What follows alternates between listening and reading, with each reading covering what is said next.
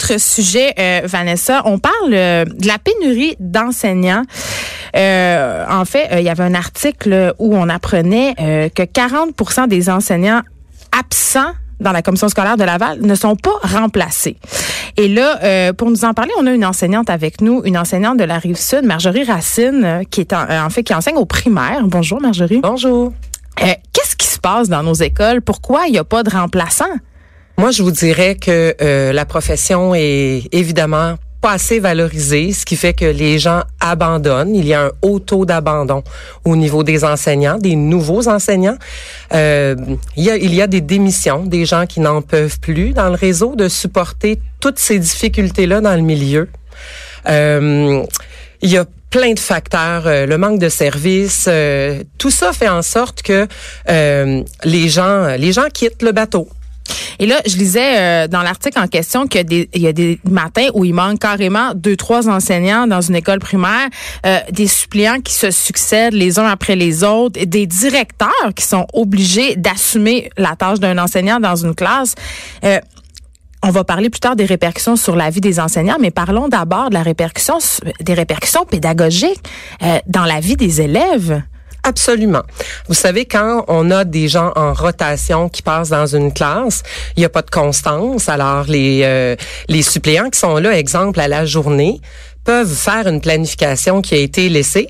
S'il n'y a pas de planification parce que c'est quelque chose d'urgent, l'enseignant a quitté de manière urgente, ben le suppléant va s'organiser, va s'arranger.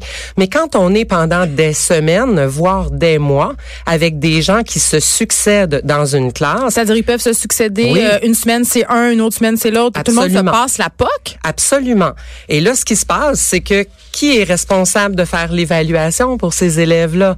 Qui est en charge de produire le bulletin qui s'en vient?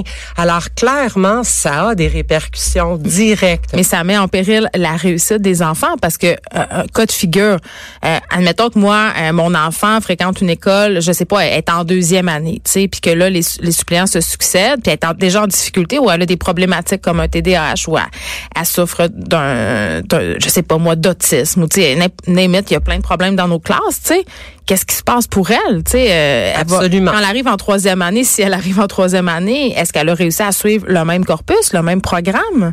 Ben, moi, ça m'apparaît évident que non. Et très clairement, la continuité dans l'enseignement, quand on a 13 personnes qui passent euh, l'une après, après l'autre, c'est clair qu'il n'y en a pas de continuité.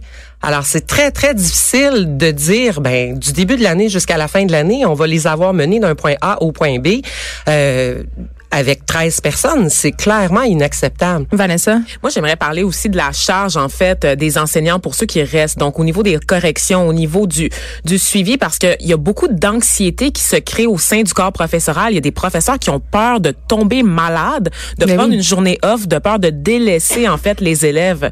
comment on vit ça? Tout à fait. Puis, vous savez, on a des classes de plus en plus euh, difficiles avec des élèves qui ont des besoins particuliers. On a des plans d'intervention donc, tous des moyens là adaptés pour ces élèves-là. Alors, à un moment donné, la pression sur les épaules de l'enseignante, c'est immense. Et vous avez raison de dire que les gens ont peur de tomber malades. Et là, en en contexte de pénurie, ce qui se passe, c'est que comme il n'y a pas de remplaçant, très souvent, ben ce sont nous, les enseignants en place, qui devons assurer finalement euh, une présence dans une classe où il n'y a personne un matin là.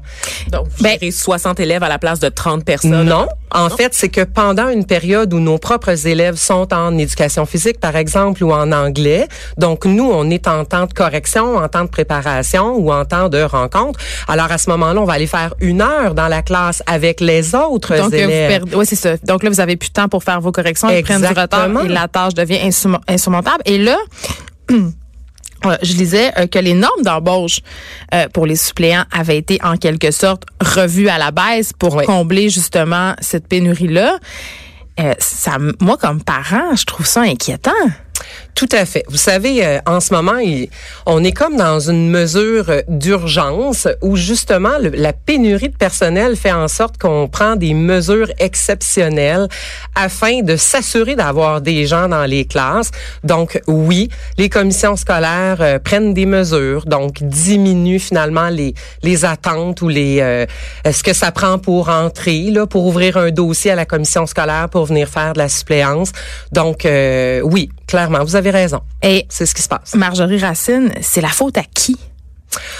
Ah, écoutez, euh, ça fait longtemps qu'on le dit là que la profession enseignante n'est pas assez valorisée. Alors, la, la surcharge de travail, tout ce qu'on nous impose aujourd'hui, le manque de services, euh, c'est c'est global comme problématique et ça fait très longtemps qu'on le dénonce et qu'on le dit. Il est vraiment temps que les gouvernements, le gouvernement en place, prennent des mesures et agissent qu'il y ait une vision globale en éducation oui, parce que clairement parce que c'est pas seulement un problème de suppléance, c'est un problème d'espace, un problème d'infrastructure, ça, ça participe à une espèce de de problématique générale concernant l'éducation au Québec. Absolument. Puis vous savez, le, le, travail d'enseignant aujourd'hui, euh, même au niveau de la population, par moment, oui, oui, on a de l'appui, de, de, de, certains parents, mais c'est toute la dynamique a changé au Québec en, en lien avec les relations euh, enseignants, parents. Euh, ça devient difficile. Puis vous savez, quand on fait notre possible dans une classe et qu'on a de la difficulté à pourvoir aux besoins individuels de chaque enfant, c'est sûr que les parents ont l'impression qu'on n'atteint pas les objectifs. Mais qu'est-ce que vous voulez dire, Marjorie Racine? Les parents, euh, ils sont devenus,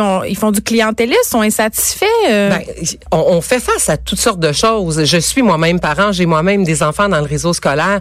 Vous savez, euh, je pense que euh, on a tous, on a tous besoin que le système réponde aux besoins de nos propres enfants, mais le système est, est pas est pas adéquat dans, dans le moment, ce qui fait que clairement, c'est comme ça on répondait pas aux attentes. On fait notre possible, mais c'est comme ça on répondait Parce que vous pouvez avec ce que vous avez. Euh, absolument. On, sait que le manque de ressources va s'aggraver avec les départs à la retraite des enseignants. Et d'ailleurs, le ministre Jean-François Roberge a fait une sortie à ce sujet hier.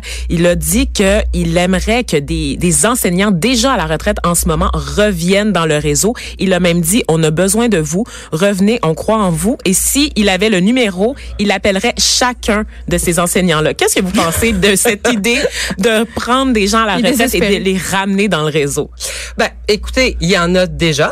Hein? Moi, je peux vous le dire, là, à notre école, on en a des retraités qui sont revenus à l'enseignement pour aider.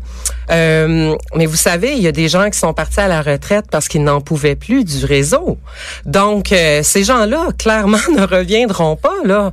C'est pas une vraie solution, ça, là. Ben, euh, mais t'es à la retraite pour une raison. Tu as besoin de repos. T'as besoin de vie active que t'as complété déjà, tu sais. Ben, t'as déjà contribué. Exactement. Donc, oui, c'est un beau vœu, là, que le ministre a. Mais jusqu'à un certain point, ça comblera pas tous les besoins dans le réseau. Là. J'imagine qu'il y a un choc d'adaptation aussi pour ceux qui reviendraient, parce que les classes, comme vous l'avez dit, la réalité a complètement changé. Donc, pour quelqu'un qui est à la retraite... Euh, Mais avant que ces gens-là quittent à la retraite, ils sont partis dernièrement, ces gens-là, là, c'est pas, ça fait pas dix ans que tu es parti pour que tu reviennes. Dans le fond, ce sont les derniers retraités. Là, on parle des, des deux, trois dernières années. La réalité était la même, là, il y a deux, trois ans, là, ces gens-là ont pu choisir de quitter soit avant le temps ou bien de partir. Oui, parce qu'on sait que les professeurs quand ils partent à la retraite, ils sont souvent épuisés et avec raison parce qu'enseignant, c'est un métier difficile. Merci beaucoup, euh, Marjorie Racine. Et vraiment, là, le métier d'enseignant, c'est un métier qui gagnerait à être davantage valorisé. Ce sont les gens qui travaillent chaque jour avec nos enfants. Ce sont des gens qui ont une vocation.